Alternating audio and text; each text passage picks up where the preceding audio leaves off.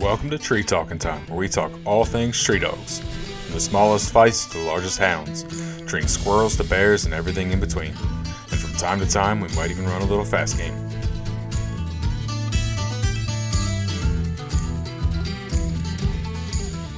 How you doing, Rick? I'm doing well. How are you? I'm all right.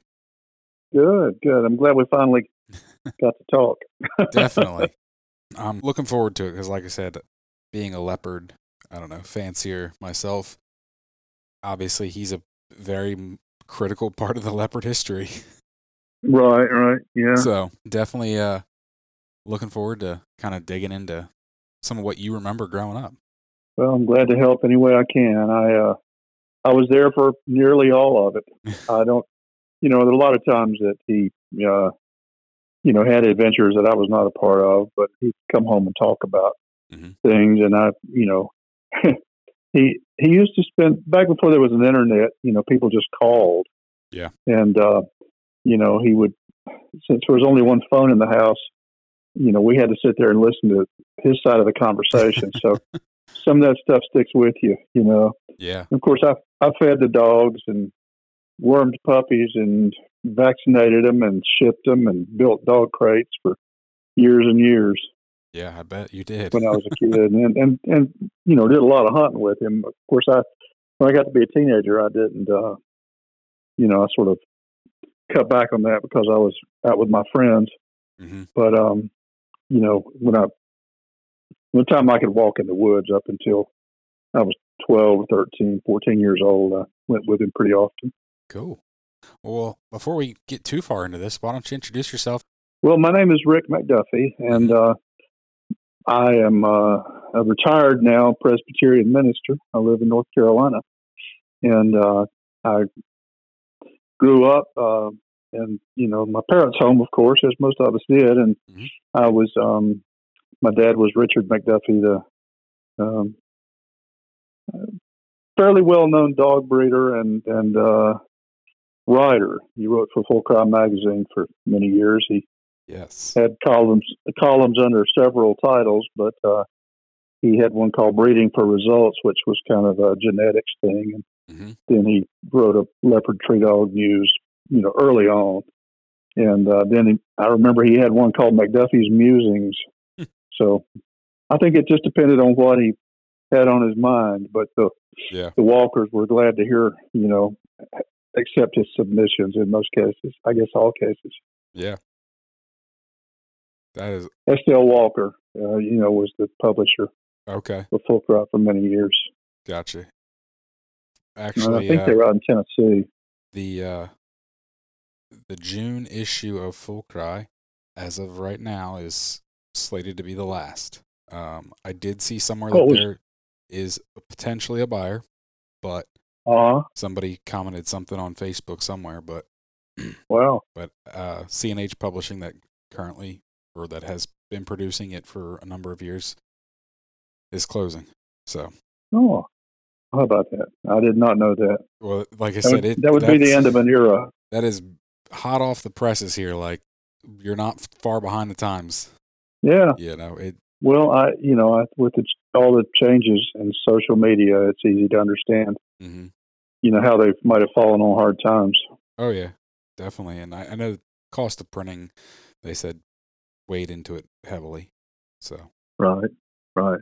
but no, Well- I, I just recently started writing for them. So I mean, I'm very sad to see it go because you know I just started writing an article about Oh, and submitting it to Full Cry. So right. Well, I've clipped all, uh, you know, not all the issues, but I've clipped hundreds of my dad's articles out of. He he saved the magazines, and uh, Mhm. we had a, a trove of them up in, in, in his attic. You know, when when mom broke up housekeeping, and uh, she said, "You want these?" And I said, "Yeah," but there were so there were boxes and boxes of them because you know he liked to save stuff, and Yeah. and, and and all of his articles were in there too. So rather than saving all the magazines, I just went in and clipped them, and so Mhm. I've got hundreds of them. that's awesome. And what I, I, I hopefully at some point I'm going to, you know, just for the family. Uh, my intention is to scan those and put them on a USB drive for for the family to you know, have a piece of dad, you know, to, so my children and grandchildren and, and their children can Well, if you ever get around to know that, something about who he what, who he is and what he did. You know. yeah, if you ever get around to that, maybe send one of them copies up here. Well, I would love to have all that. just remind me remind me uh, in a year or two. I, I'm only semi-retired. I'm still working, and so that's something I'm going to do when I when I fully retire. Now I understand. that's that's quite the undertaking. As Money article says, he wrote. yeah, yeah. Well, it's, it's astounding that he did it so long. I hmm I wouldn't have done it that long. I'll tell you. I mean, because Well- I know he re- wrote from the '60s all the way up into the '90s, at least. Yeah, yeah, yeah. He did, and in fact, after 2000, he was still writing. Okay, I wasn't Um, sure. Yeah, he got to the point that uh, I guess most people, you know, who kept up with him would know this because he mentioned it in some of his articles. But he got to the point that he couldn't get around in the woods. Uh, Mhm. You know, he he had back trouble, and uh, you know, I don't know how it's different in different parts of the country, but down here we have briars and vines and a lot of things in the woods that, and, and and stumps and cypress knees and a lot of things in the woods that that will trip you and uh, and throw you down. And uh, he just he lost his confidence about navigating through the underbrush. And uh, you know, when I was a kid, we'd walk five or six, ten miles on a hunt. You know, because the dogs might get you know out of hearing, and you just have to go try to find them. And uh, then you got to walk out. You know, if you went to the tree, you know that sometimes is a long way. I used to hate it when the dogs would tree so far away that you could barely hear them. And um, I knew we were going to have to go in there because they wouldn't leave until you did. and so, um, you know, we just uh, we just you know buckle up and go. But uh, you know, by the time he got into his you know sixties, he wasn't able to walk that kind of distance anymore. Oh yeah, no, I understand. So, how old were you when your dad started the leopard project? I can't. Rem- well, I I can't remember. Um, I remember when he got the Nimrod dog, Okay, and I must have been about the first grade. okay. So Um, you were pretty young then. yeah, yeah. Uh, so I was probably six years old. I'm sixty. I'm about to turn sixty-eight. So that was sixty-two years ago, and um, he went down to Texas. Uh, I've got somewhere. I've got uh, him telling not on a not an audio recording, but I, in, I've got it in his some of his writings. Yeah. Um, he tells the story of who went with him, but they they went they were way down in South Texas, you know, to find um, these dogs that he had heard about. No doubt. I mean, I'm just guessing that he read about some dogs down there in Full Cry. Mhm. You know, that was the source of all tree dog news in those days. Yeah. Long, long, long, long before the internet. Yeah, yeah. And uh, so he went down there, and uh, I remember uh, him telling the story that he heard these uh, puppies running. I think they were, you know, they were under a year old, but they were, out, you know, after something. Uh, and uh, Nimrod was one of them, and I think there were there was one or two other dogs he brought back from that trip. And uh, so I was, you know, we were living in Fayetteville, North Carolina at the time, and uh, he had some you know, he had been interested in cur dogs, but um, he couldn't find the you know, he couldn't find what he considered to be an old time cur dog. You know, Okay. so but he had a couple of catahoulas, and he was doing some hog hunting, wild hog hunting back then. Yeah. and uh, they were. Um, I think he got those dogs from Tom Stodgill down in Texas. Yeah. uh, you may have heard his name I have. uh, the, the catahoulas. Mhm. Um, but once he got Nimrod and Nimrod's litter mates, uh, then you know we the thing headed in an entirely different direction, and he got rid of the catahoulas. you know, they were kind of just you know uh, hog catch dogs anyway. Gotcha. You know, they weren't they weren't really they were not what he was looking for, and he just was experimenting at that point in time. But Mhm. I think once he once he got hold of Nimrod and started breeding on him, then you know he was off to the races at that point. Yep. Found what he was looking for. Definitely.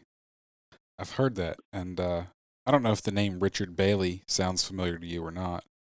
Um, Not right off, no. Richard got a lot of dogs from your dad and uh, spoke with him fairly regularly. He, and actually, Richard told me he's like because of the, you know, the uh, long distance, the cost of long distance. He goes, we wrote a lot of letters.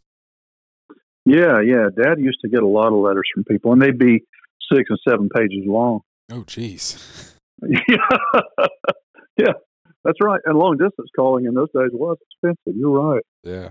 Well, because because Richard's from uh, Upper Peninsula of Michigan, and he's a bear hunter up there, and Yeah, so, but uh, he yeah. I, you know, came I, down and to the, the leopard den, and then plus when your dad went up there for their uh huh. so Yeah, I, I remember Dad. You know, he would Dad would get in, in in his truck and drive to Missouri or Wisconsin or Michigan, and I remember him going up to Michigan on some hunts. So he was probably up there with with uh, that guy Richard Bailey. Yeah. Uh, or or to Texas. You know, he would do that like I I go to town to Walmart. you know, yeah, I'd, I'd call home and mom would say, "Where?" I'd say, Where, "Where's dad?" And she'd say, "Well, he's on a bear hunt in Wisconsin." just just But, another you Tuesday. know, he didn't.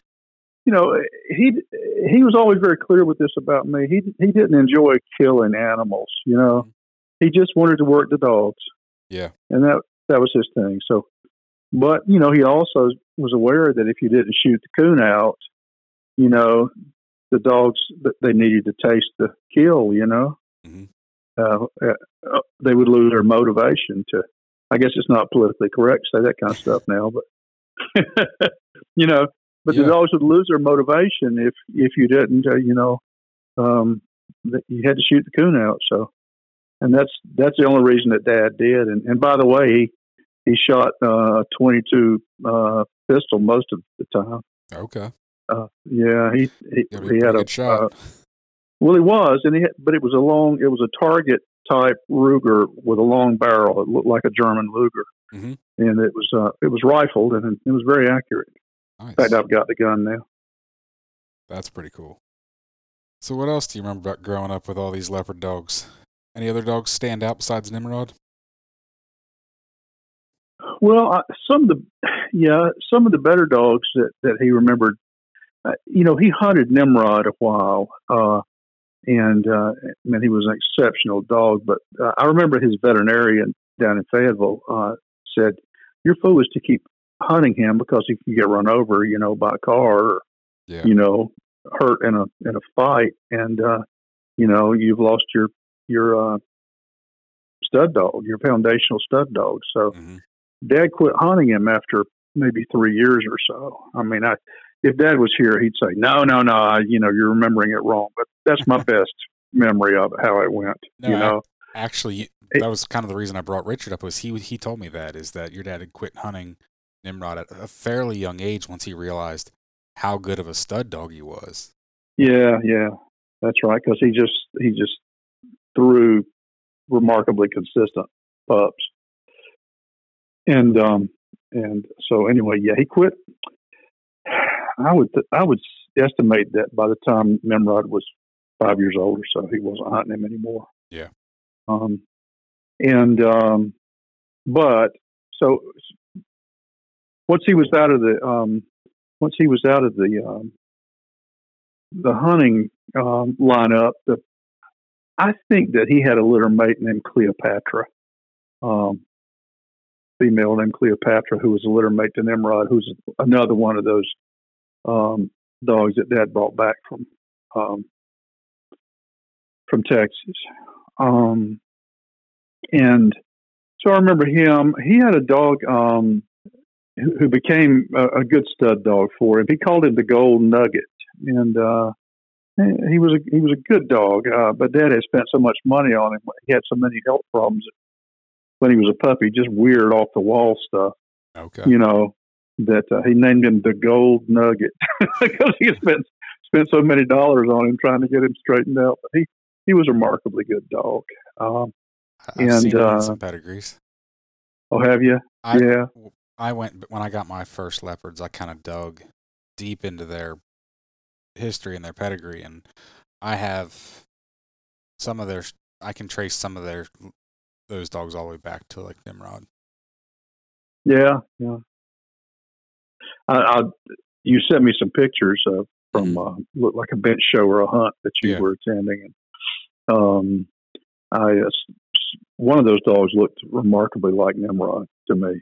Uh, you know, I, I like the way they all looked, but uh, I don't remember. I think a woman maybe was was holding that dog, showing him, but uh, Yeah. I, I I just thought he looked very much like the dogs that I remember my dad having in the 60s Mhm.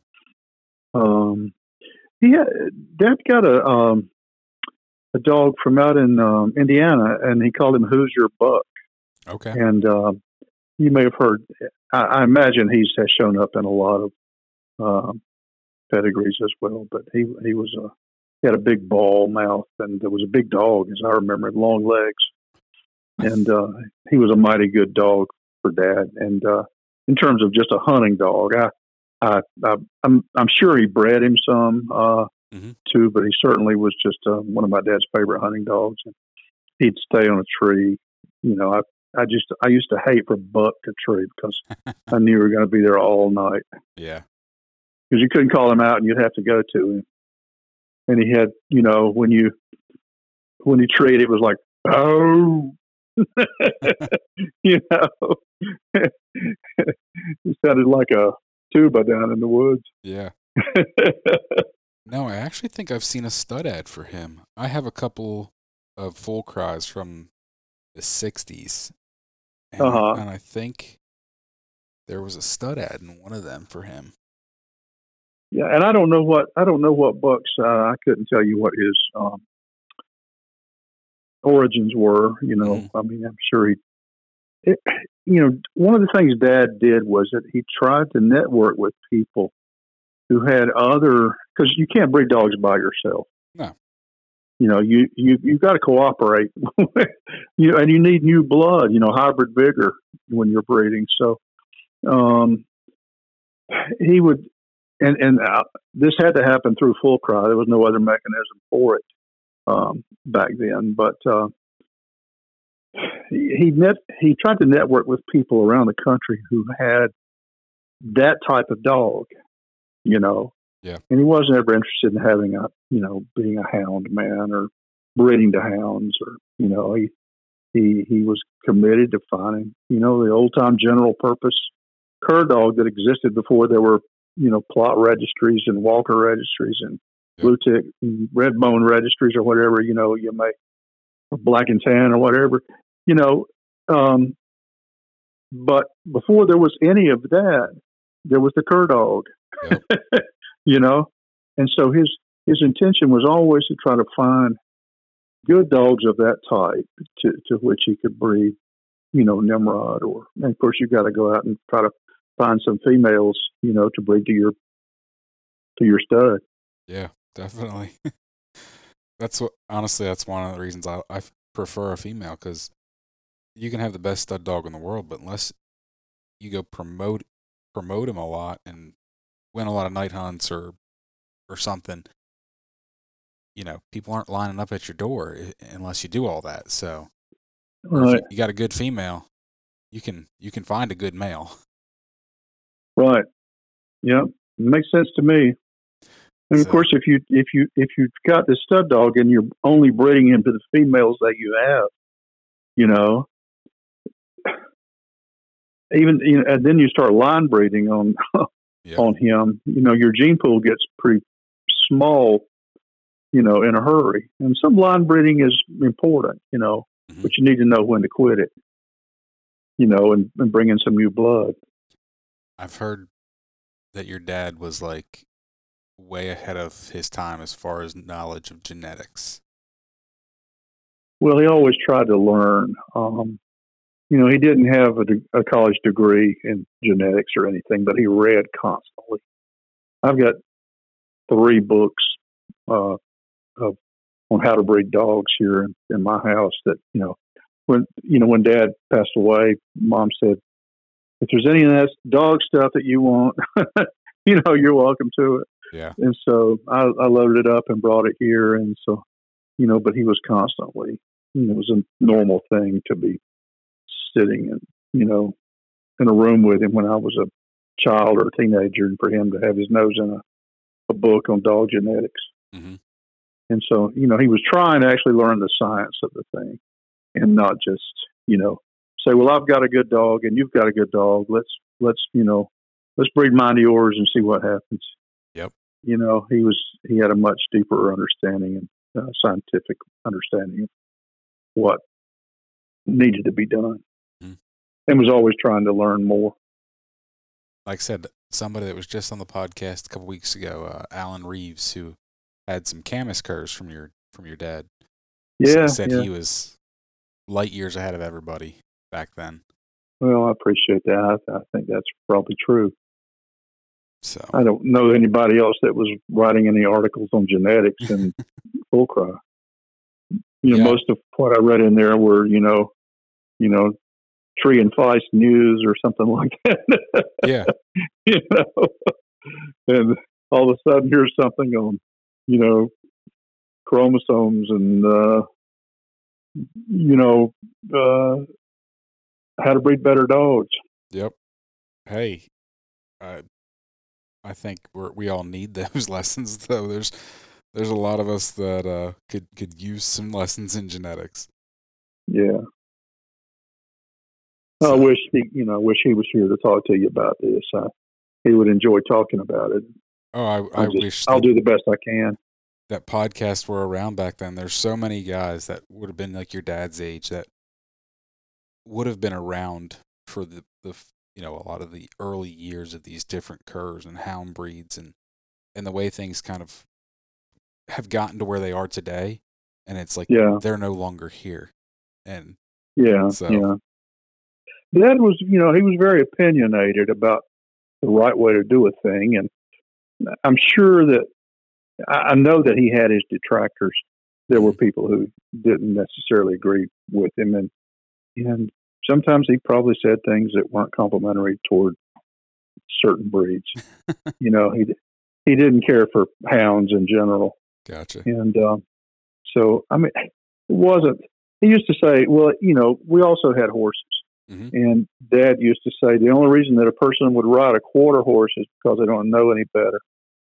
You know, so quarter horse people don't like to hear stuff like that. no. You know, and I think he would have said the same thing about cur dogs. You know, that um, you know leopard dogs or what whatever term you want to use. Um, you know, but uh, I'm talking about the old timey general purpose. You know, Yep.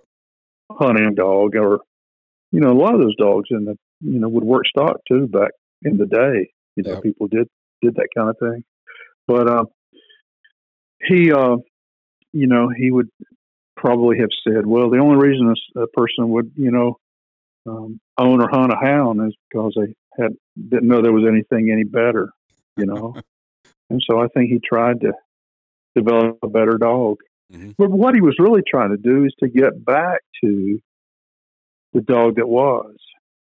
You know, it wasn't that he was trying to do something entirely new.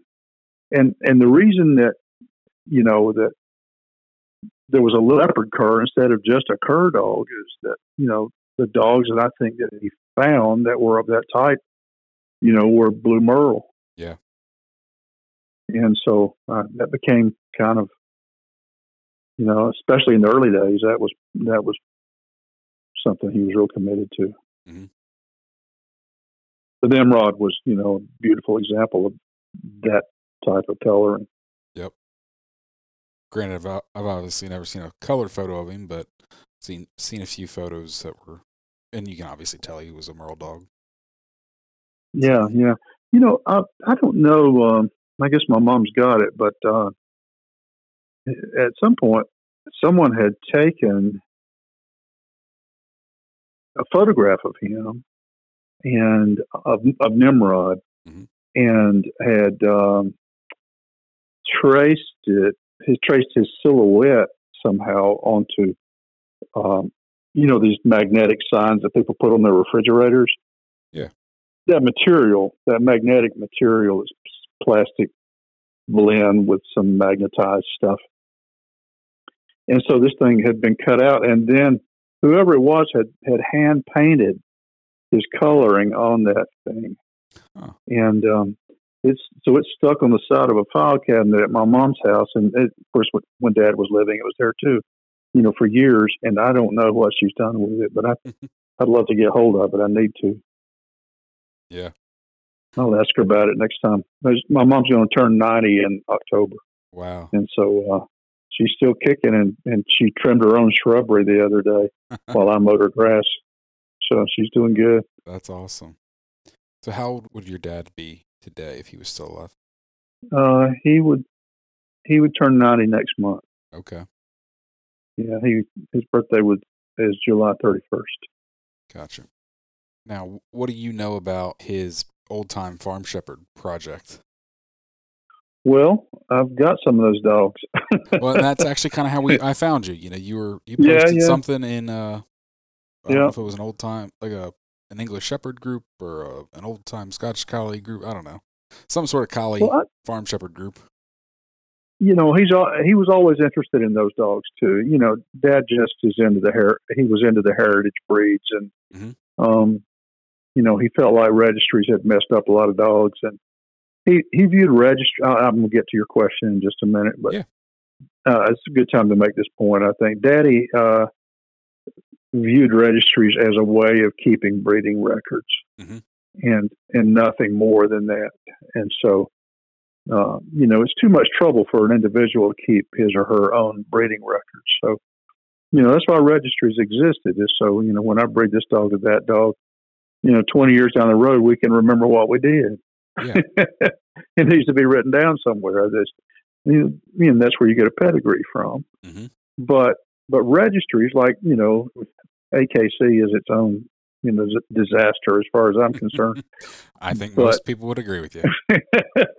but once you get into, you know, once you get into breed standards, you know, I think breed standards are important because otherwise you don't know what kind of dog you've got. But it's very easy for the registry to start wagging the dog. You know, I mean, pun intended. Yeah. You know, for the for the tail to start wagging the dog, the registry is supposed to work with the breeder rather than the other way hmm um, but um, so um, I think that you know, Dad had always been interested in in uh, old time farm shepherds too. I mean, they were, as he often said, they when he was a boy, they were everywhere. Yeah. everybody had a shepherd dog, No, you're and right. he everyone had a, either a cur dog or a shepherd dog. If you look in history, you look in old That's right. It, they're all Yep. either a cur dog looking dog or they're a shepherd looking dog. yeah, yeah, and people just call them shepherds, Mhm. you know, or sheepdog. Um, I had a friend over here from Wales who saw uh, from Wales in the UK. Yeah. and um, he saw you know my dogs, and I said, "What does that dog look like to you?" And he said, "Sheepdog." you know, it was kind of funny. Um, you know, he didn't say border collie or what have you, but uh, you know, the, I don't. Uh, there are registries there as well, but at, by the same token, people just you Yeah. know. I just got back from there, by the way. Two of my daughters live over there, and uh, Okay. I saw several shepherd-looking dogs, and uh, I and on two occasions I asked uh, people what they were, and they said border collies, but they they weren't the um, hyper, you know, um, sort of jazzed up sort of border collie we have here. They were they're Yeah. more like what we would call an English shepherd in this country. Okay. Yeah, but Dad, um, when I was a when I was a boy, uh, I was about seven years old. Dad um, bought me an English Shepherd. Uh, I guess she, he was ostensibly bought it for me and my sister, but but her name was Jane, and Jane became my dog. She went everywhere with me, and if I, if I shifted my feet, she moved too. You know, hmm um, and I think, you know, even back then, he was thinking that uh, English shepherds uh, were probably uh, closer to what he remembered as an old time farm shepherd when he was a boy. Yeah. But, uh, you know, he had networked with some people um, to try to get back to your question. And, you know, I'm just going randomly here.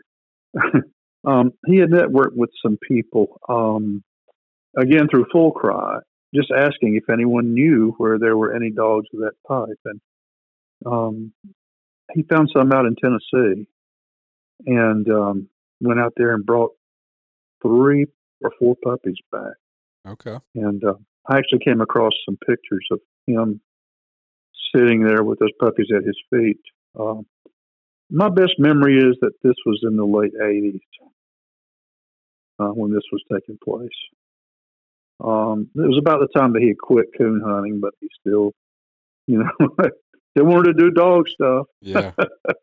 and and he was he still had the Camus dogs at that time. Okay. And of course, I you know I went up to Canada with him uh, and to South Texas with him, um, networking with some of those cur dog people from you know that he had was breeding those dogs with way back then. That was around 1987 or eight, somewhere in that range. Okay. So uh, yeah. Anyway, um, We'll come back to that. so all this was happening about the same time. I think the Shepherd Project was a little bit later in time than when he was working with the Canadian and the and the Texas dogs. Um, and when I say Texas, it was right down on the border, Yeah. you know, around uh, Laredo. That's that's where those um, those yellow dogs came from. But um, yeah. Anyhow, so he met these folks out in Tennessee. There was a there was a lady who had been breeding shepherds for you know many years, and um, you know I've got that story written clipped out of the Full Cry magazine somewhere. But um, she still had a few, and so he actually you know bought some vaccine and worm medicine and took it with him and vaccinated and wormed the puppies when he picked them up, then brought them back to South Carolina.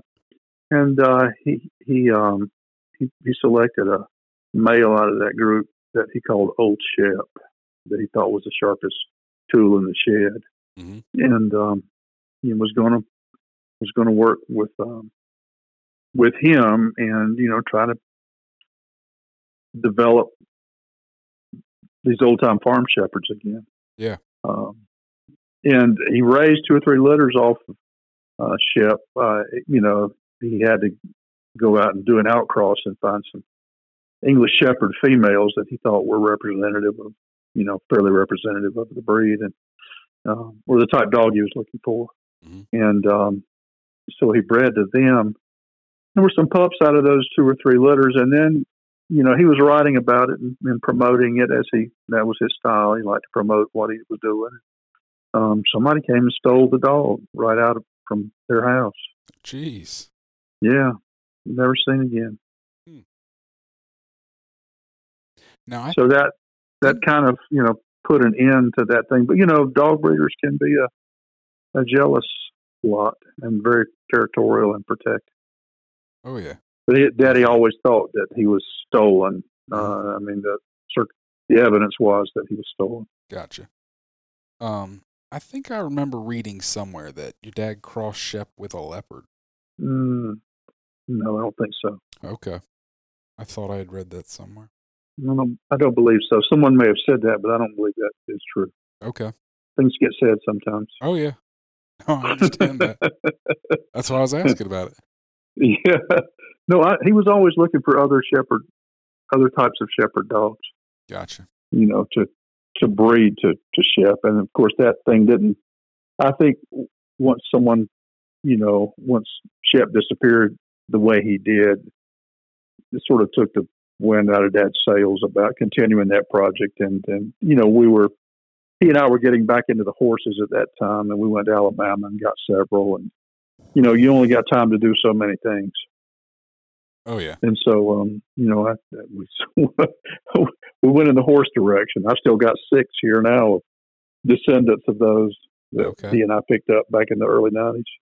Other than dogs and horses, did your dad ever fool with anything else as far as you know, livestock or dog or I don't know. No, no, he just he loved he loved dogs and and he loved horses and and uh, he had his opinions about you know which which were the best. He you know he, he was a if the crowd was going one way, he would figure out a way to go in another direction.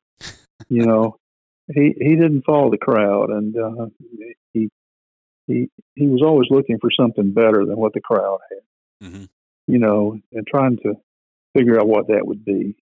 Gotcha. Um, so you know, we had we, we had the leopard cur dogs, and you know, he called them that that back in the '60s, and then I think that sort of changed to leopard tree dog because some people didn't like the name cur, you know, because of the connotation.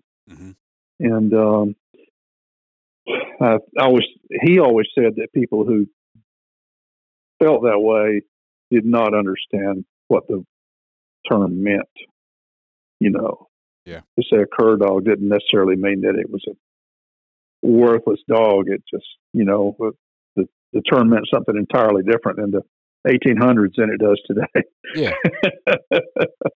and so, um, you know, so he was interested in the in the in the leopards, uh, and uh, you know, then he um, got connected with um, some folks up in Canada and uh, with some cowboy types down in uh, near Laredo and Alice, Texas, in that area down there, who had uh, yellow curs, and um, so uh, you know he he thought, well, let's see if we can do the best. You know, we need some new blood here, and you know, let's let's breed some of these dogs and see, because he knew that they were these were serious dog breeders, both all, all of them were.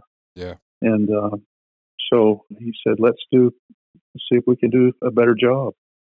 Nice. So uh, that's how that came around, came to be. Oh, and Alan, who uh, had those Camus dogs, he was singing their praises, and un- unfortunately, I don't know of anybody that still has them today. Yeah, yeah. Uh, you know, unless it, something like that really needs someone who promote it. Mm-hmm. Um, you know, and without, you know, I, I, I think I think you understand what I'm saying here. Oh yeah. I've started a lot of things in my time that did really well as long as I was managing it. oh yeah. but you know, when I try to turn it over to someone else, Mhm. it didn't do so well Exactly. later on. And so I think you know you have to have you have to have um, other people who will join in and, and want to be a part of a thing like that. Yep. And of course, you know, compared to the time that he invested in in the leopards in the '60s and '70s, he did not spend a great many years working with the Camus dogs, Okay. and that was fairly fairly short lived. You know, and he was nearing the end of his his hunting abilities Gotcha. uh, by the time they got into that. So, you know, uh, I mean, when I was a kid, he'd hunt three, four nights a week in the during the season. Yeah. I can remember getting up to go to school, and he was just coming in, he'd in the creek or something. Well, unf- drop the rifle, you know.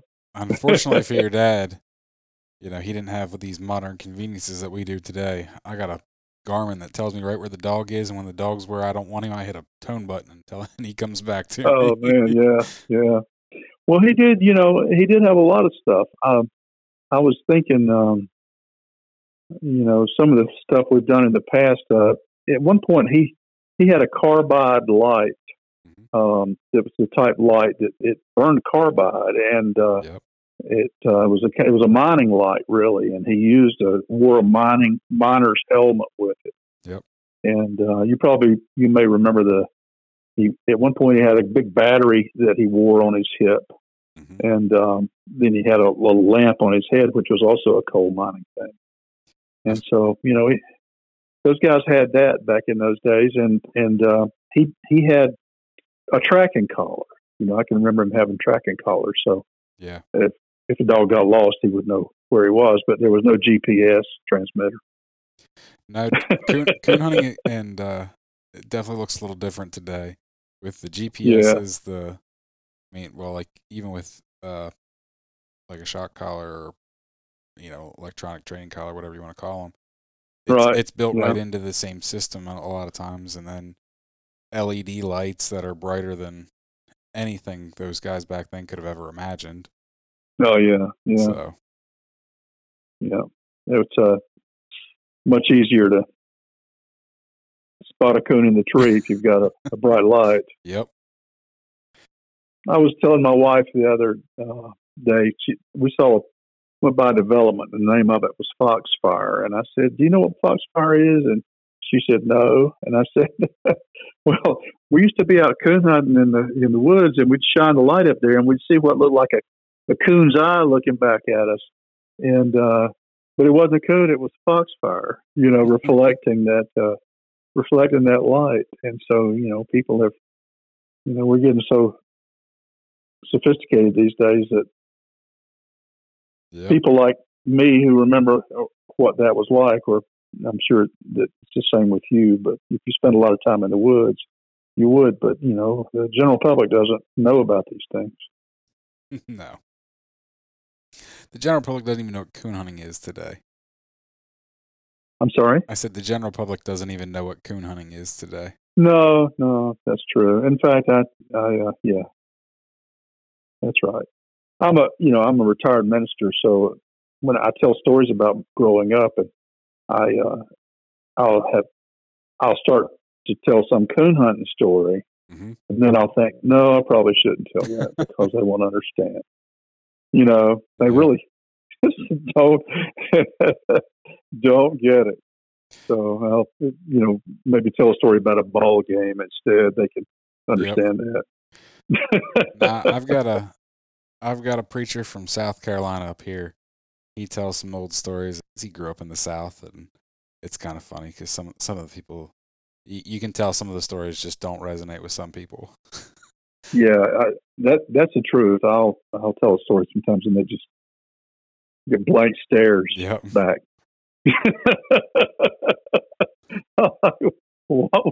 We don't even understand those words. Yep. um, you know, I, I I don't know. Let me may I just ask, what's uh, coon hunting like in your part of the world? Do you still have big woods that uh, Oh no. that you can hunt in, or is everything fenced and um, heavily timbered? No, it's kind of rural suburbia. Uh, like you kind of have this patchwork of some farmland still, but then you have these big areas of housing developments and Right. um, where it's like, you, or you have like the one, the one farm I hunt, it has a housing development that borders it. So it's, I hunt, Yeah. you know, in the wintertime when there's no leaves, I can see a whole row of houses from the woods. Oh yeah. Yeah. And uh, so it's Well, that's um, unfortunately not You know, I- the the old it's getting days. harder, isn't it, to find a place to go? Yes. Yeah. We used to literally, when I was a kid, we'd be going down the road and, and, you know, it wasn't too unusual for daddy to have dogs in the, in the truck, you know, and of course I saw somebody going by the other day with a manufactured, you know, aluminum dog box on the back of their truck. And I said, you know, when I was a kid, that didn't exist. you either had to, you know, build one yourself or have it built, you know, and it was normally built out of plywood. And, um, so yeah, uh, you know, the world's changed a lot, but anyway, um, but it wasn't unusual for, for dad to just, you know, see a coon cross the road and drop the tailgate and turn the dogs loose, you know, or, Oh yeah. you know, and, and it, he may or may not know whose land it was, but they, people didn't care because normally the coons were eating the, you know, corn, Yep. you know, causing damage and they wanted them caught and Oh people trusted each other back then. They didn't think you were up to no good if they heard dogs. They knew what you were doing. If you know, country people would hear a, a pack of dogs working, and they would know what it was. Yep. You and know, the same but point, a lot of times you knew majority of your neighbors, or even and, and when I say neighbors, I'm talking people within the same county. You know, Mhm. you knew everybody. So, yeah, or if you didn't know them, it was like, oh well, that's so and so's cousin. So it's you know, you, yeah, you, you, you know, you only one or two people removed from knowing them. So it was like whatever. sure, yeah, yep.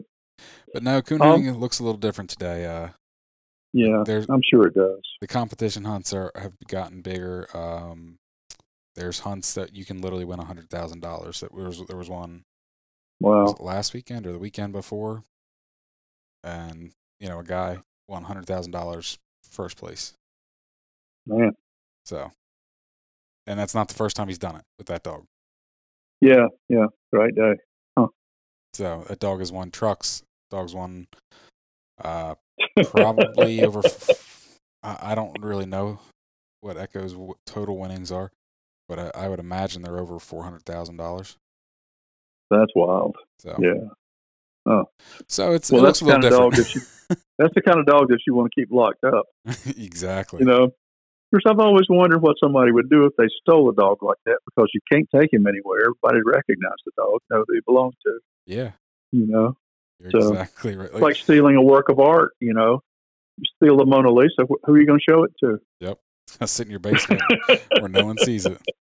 Ben, I've got something that might be of, of some interest to you, and I'll just offer this. Mhm. Um, I don't, I don't know whether you've seen this or heard of it. I was down at my mom's uh, a few months ago when we were looking through some of Dad's records, and you know, she pulled out a briefcase that he kept some of his stuff in. There was a photo album in there, and uh, nothing that would be terribly interesting to you, I don't think. But there was a guy. He was. I want to say he was in Indiana or Illinois, uh, and Dad had gone out there to a hunt, and it was some sort of competition hunt. Dad, Dad didn't have any dogs in the hunt. He he just went out there to visit his friends and Yeah. you know talk, you know Mhm. network. Yep. We call it networking today. And and this guy recorded it, the whole conversation. He he and Dad talked the whole time that they were listening to these dogs work. And um, That's cool. I think Dad knew some of um, the dogs in the cast. But anyway, um, as they were uh, as they were listening to the dogs, they, this guy was also pumping Dad for information about, you know, some of the things that you've been talking to me about. Yeah. And um, so um, he recorded it on a cassette recorder, and then he he transcribed it verbatim uh, on a typewriter. Uh, I couldn't believe the care that he took, you know, to do it. Yeah. And uh, so I found that, and I said, "Mom, I I got to have a copy of this." So I I brought it home, and um, yeah, I've got it here, and I think I actually have it on a memory stick. If I Mhm. can find it, and you, I- think you'd be interested in in, in Yeah. reading it. But basically, he just was pumping Daddy about, uh, you know, the history of the breed and Mhm. you know who he thought the the some of the same questions you've asked me, some of the most notable dogs. Um, you know, and of course, you know, I one of the things I intended to do today as I was preparing to talk to you tonight was to sit down with that and just review some some things that I thought might help, you know. But I'd be glad to, if I can find that. I'd be glad to share it. with you. Yeah, I would love to see that. I think it's good, you know, historical information, Mhm. and it's straight from the horse's mouth, so to speak. Exactly. That's You know, um there was the 2000 it was the I just looked at it. I think it's the July 2003 cover of Full Cry. It's a picture of uh I think there's 10 people or something and your dad's one of them. And it's basically all Uh-huh. like the legends of the ni- 80s and 90s. weren't they? Uh, weren't they the writers? Uh, a lot of 'em the were, yes. Who, yeah, I think it was Full Cry had done it, and it was a lot of the guys that had had done the writing, and you Mhm. know, I've seen that picture. I, I think I've got that magazine. and uh, I've tried to talk to a lot of the people, or, or like in your case, you know, you know, and also in the case of uh, Bill Barger, like Bill passed away a couple years ago, so I talked to his son Stacy. So I'm trying to talk to you guys, just because it's like those were the legends of the uh, of- the cur and Feist world, and so trying to glean some information on these different cur and Feist breeds and kind of how they all came about and just the old stories about how it all kind of came together and so i find it really Yeah. interesting you know like i said i'm Yeah, i'm only 33 years old so i obviously wasn't around in the 60s 70s and 80s and right. i was a little kid in the 90s so by the time I kind of got into the dogs, like the internet hit was big, and you know, a lot of those guys didn't quite make that jump. so Yeah, yeah. I wish you know, I wish Dad was around now to. I mean, he'd love. eh, He wouldn't do any word processing. I'll tell you that.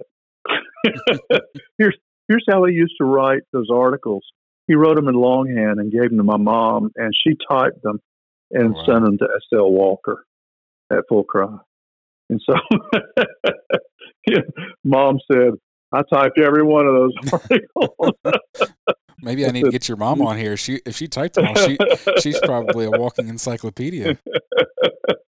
well, I, I don't know. It probably went in one ear and out the other with her, but uh, she remembers more than she lets on because sometimes I'll say, "Mama, what about that dog?" and she'll say, "Well, I now I think that dog came from you know so and so," but uh, you know there are times she doesn't have any memory of it either. Yeah. You know, I've actually got one of Dad's. Um, you know, when I was a kid, I used to love to go to water races with him. Uh, Mhm. Have you ever done one of those? Yeah. Yeah, and uh, he'd won a bunch of trophies at water races, and to me that was an exciting thing, you know. And uh, when I'm talking to you know when I was six, seven, eight years old, Yeah. and uh, so I've got one of his. Uh, I think it's a water race trophy, or it could be a night hunt uh, trophy on my mantle here that he won up in Virginia. Oh, But awesome. that would have been 1961 or two. I was first or second grade. Yep. Now I've got a got a six year old, and he loves a, to watch a water race. It's his favorite thing to watch. Yeah, yeah, that, that, appeals to a little boy, I think, hmm or the little boy and a man, and a grown man. yep. Yeah, I'll I'll be glad to um, look and see if I can uh, find that. Um, I believe I saved all of that, all of I scanned that uh, transcription Yeah. of that conversation, and. I loved it because when I went back and read it, it was just like talking to my dad. You know, I Mhm. could hear his voice, Yep. and uh, so it was a it's a good thing. And I can um, imagine. if I can find it, I'll, I'm happy to share it with you. I'd love to see it. Now, do you have any more good stories about your dad or in the dogs or, or anything? Um, I would just say this about Dad. He just, uh, in terms of stories, I don't know that I have. I mean, I got tons of stories about him. He was, he was just. I'll say this, uh, a couple of different things here. He was, he was the end of a dying breed of man. I think, in my opinion. I mean, he was. My dad was a pastor, and uh, you know that permeated every part of his life. You know, uh, so he was concerned for people, and he uh, he tried to do the right thing. Uh, but he was also very opinionated, and he would say what he thought, and if people didn't like it, well, that was all right too, you know. but but he grew up out in the um, in the woods. I mean, literally, uh, on the edge of a state forest, and uh, that was thousands and thousands of acres, and he just you know, there were a lot of people in his house when he was a boy, and he um, always liked outdoors better than indoors, Okay. and that continued through his life. You know, if Mhm. if the house is crowded, he just left and stayed in the woods all day. you know, if, unless he had work to do, and um, so he so he was so he was a pastor, but he was also a uh, um, an outdoorsman. I, you know, my sister used to say that he was like Daniel Boone and Billy Graham rolled into one, and uh, you know that might be a bit extreme, but that it, there's certainly um, he certainly had was a woodsman in the true sense of the word. He was just as comfortable in, down in the swamp when it was 35 degrees and dark as could be, you know, and uh, trying to you know, find the dogs that were treed. He was just as comfortable doing that as he would be in the pulpit on Sunday morning. Mhm. Um, and he could, uh, he had friends from all walks of life. I, you know, some of, I, I remember one coon hunting friend of his was a bootlegger and a moonshiner. and, uh, but he could, he could also sit down and talk to the president of the university, you know, Yep. and, uh, and make conversation with him. So he was just uniquely gifted in that way, and he was a great father. I I'm very thankful for him. But tons of stories. I just I don't know how to pick one or or, or, two to tell you. Nah, I wish uh, I would have been able to talk to him because he sounds like quite the man. That's for sure. Yeah, thank for, you. And that and like I said, and that's from what you've told me, from what Richard Bailey's told me, from what Alan Reeves has told me. So I mean, this is multiple people that have said that he was very very smart, knew dog breeding inside and out, and could tell you all about it. And I would love to that's have an education. True. That's for sure. Well, I was thinking today, you know, as I was thinking about our call tonight, I was thinking today that um, his memory of where he got a dog and who he got the dog from and who was with him when he got the dog. Mm-hmm. you know, what the name of the town in Ohio where he went to pick the dog you know, yeah. or what have you. It was just incredible. Uh, that was just, you know, he just had a memory that wouldn't quit. And I've, I've been blessed with some of that, but uh, I don't think I'm nearly as sharp as he was in terms of being able to remember chapter and verse and stuff like that. I yeah. wish, I wish he was here, and I know you do too. Uh, to he could he could speak with great specificity mm-hmm. about some of these things that I, you know, I, I remember them in general, but uh, yeah, no, I understand. You know, he he could certainly do that for you. No, but I do appreciate you taking the time to tell me what you do remember and and talk about your dad. I'll tell you what. If I send this information to you, um, you know, you're certainly welcome to peruse it. And uh, if you see things in there you want to talk more about, I'd be glad to, you know, talks with you specifically about some of that stuff. Okay. Yeah. You know, what I remember about it. Mm-hmm. Well, I mean, I was I was busy being a kid and a teenager when some of this stuff was going on. So, you know, if I were to, you know, if if I had been a grown man at the time and able to really, you know, focus, uh, probably would have a lot more to offer. But, you know, I was a professional youngin. Yep. But, the uh, hunting dogs just never quite bit you. In, in, oh, in terms of uh, continuing to breed and so forth. Yeah. No, not really. I, I, you know, I've, I've got my own stuff going on. I, I, I got became a musician when I was a kid and okay. played in rock bands. You know, when I was a teenager. um, you know, that started when I was about thirteen. Gotcha. So that would have been in 1967 or eight, and um, then I majored in music in college, and I so and then I you know went into ministry so between my hobby of playing music and my profession, you know, yep. my vocation of, you know, pastoring churches, I just didn't have much time left, you know, for for hunting. I I loved going with him on occasion, but uh, you know, yeah, sort of like my dad said about horses. You know, he said there are a lot of people that want to ride horses if someone else will, you know, keep the horses and feed the horses and vaccinate the horses oh, and yeah. groom the horses and saddle the horses. They're they're glad to come and ride, yep. but you know, that's me. Yeah, you keep that horse over there. You feed it. I'll come ride. That's fine. Well, that's the way. That's the way it is with dogs. You know, was with dogs for me. I love to go hunting with Daddy and his dogs, but I wasn't going to keep dogs. You know, because I, I had you know, I had that's a full time thing, you know, mm-hmm. really to keep them and work them and keep them in good shape and and all of that. And I had um, I had other things going on uh, at my time, but we are we are raising some um, English shepherds. They're registered English shepherds, but they've got some of the old time farm shepherd, Dunrovin Old Shep. Okay. Um, yeah. So so you know, Old Shep is in their pedigree mm-hmm. uh, on the on the top side. Yep, awesome. Yeah, so yeah, so we're still we're still sort of my wife and I are still involved in that.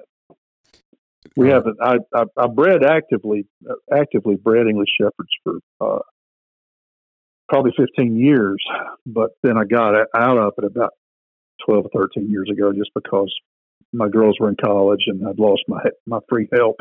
Gotcha. and um, so, but we just picked up a, a new female recently, so I hope to raise a litter or two out of her. Now, out of curiosity, uh, do you do any herding or hunting with your English shepherds? Um, no, not well. Just curious. if if I'm walking in the woods and they see a squirrel, they'll tree it. Okay. You know, but um, I I was talking to a friend, a dog breeding friend in Oklahoma the other day, and she said you need to shoot that squirrel out because for the same reason I was telling you earlier. Yep. You know, you don't shoot the coon out or shoot the squirrel out, the dog's not going to, you know, understand really what it is that you want mm-hmm. to do. So, uh, yeah, I, but she, this little female I've got right now, we were walking the other day and she, all of a sudden she, she's fast. She took off just like she was been shot out of a cannon. And, uh, I thought, where is she going? And, uh, she ran right up under this big pecan tree. And then I saw she went around on the other side. Here came the squirrel around on this side. You know, nice. you know how squirrels will do that yep. thing. You know, with whichever side the dog's on, the squirrel's on the other side. Mm-hmm. And uh, so we uh, we just had a big laugh about that. But uh, yeah, I, so I you know might be getting into the squirrel hunting here. There you go. Now, I feel very much like your dad in, in the fact that I've always, I don't know, the cur dog and the, and the old collie type dogs have always int- intrigued me, and, and I think it's just because I like the, like you said, like your dad, that history of those are the dogs that used used to be around, and it wasn't necessarily yeah. like this bred a certain way. They were just what everyone had. They were just the run of the mill, multi-purpose yeah. dog that did everything, and and I don't know yeah. why, but that multi-purpose dog that can bring the cows in but can go tree a coon or a squirrel just intrigues me and that's kind of what has led me to where I'm at and some yeah. of the dogs that yeah. I mm-hmm. have and and also just the people that I talk to on this podcast or sometimes the people that have these versatile dogs that are little goofy like it's not the the normal thing cuz most people are like oh yeah they're just a coon hunter or they're you know they're raising just a stock dog and it's not and here I am like talking to people that are using dogs for a little bit of everything yeah, I do think dogs, you know, became more specialized over time. And, mm-hmm. you know, I mean, there was a time, as you well know, that uh, it wasn't too long ago that um, people wouldn't, I mean, a lot of people couldn't afford economically to support an animal on the farm that wasn't working. Yep. You know, I've heard people say, I'm not going to feed a dog that, you know, is not going to herd or hunt or do something. Mm-hmm. You know, and there wasn't. You know, these days people have pets, and you know they want to be the dog's mama, or you know, yep. You know, it's like when the kids go off to college, and they, you know, get some dogs, and they'll be our children now. And and so you know, small animal veterinarians are making a killing. You know, pe- mm-hmm. treating people's dogs and cats. Well, in not too distant history, that would not have happened because oh, yeah. people couldn't afford that.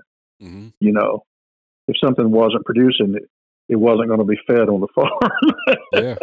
You know, but so so a general purpose dog that could do all kinds of work, you know, was a highly prized thing. Yep. And uh, and dogs were expected to work, uh, where that's no longer the case. Exactly. Uh, and I, you know, I mean, you didn't ask me this, but I'm just going to, I'll throw this in there mm-hmm. while we're talking. Um, I, you know, people have behavior problems with their dogs, and the dogs are anxious and you know upset, and you know they'll tear up the house, you know, and things like that. I, I, as far as I, I believe it's true that in many cases that's a result of the dog not having a job oh, or a function. You oh, know yeah. why we all want to know why we're here, what it is we're you know we're created to do, and uh, you know if if if a dog just relegated to you know being an ornament, mm-hmm. they may get confused about that. And frustrated. And if you look at people that have working dogs that uh, actually give their dog a job, oftentimes those dogs are very well balanced, well mannered dogs, yeah. and yeah oftentimes you see these people that have uncontrolled pets. It's because those dogs have all kinds of energy. They have nowhere to let it out, and they have Yeah, no yeah. idea what they're supposed to do. if you're bred to be a rat terrier and you're, you know, You- Mhm. No one will let you chase a rat. You know, what, what are you going to do? Yep, exactly. Uh, ben, thanks a lot, man. Great to great to talk to you, and uh, you know, let's stay in touch. Sounds good. Thank you very much. You might want to talk again after I share this stuff. Oh yeah, I, I have a feeling there will be a follow up to this episode. So okay. All right. Well, take care, and Yep. uh, God bless you. thank you. You can find me on Facebook and Instagram at Tree Talkin' Media. And until next time, keep them talking in the timber.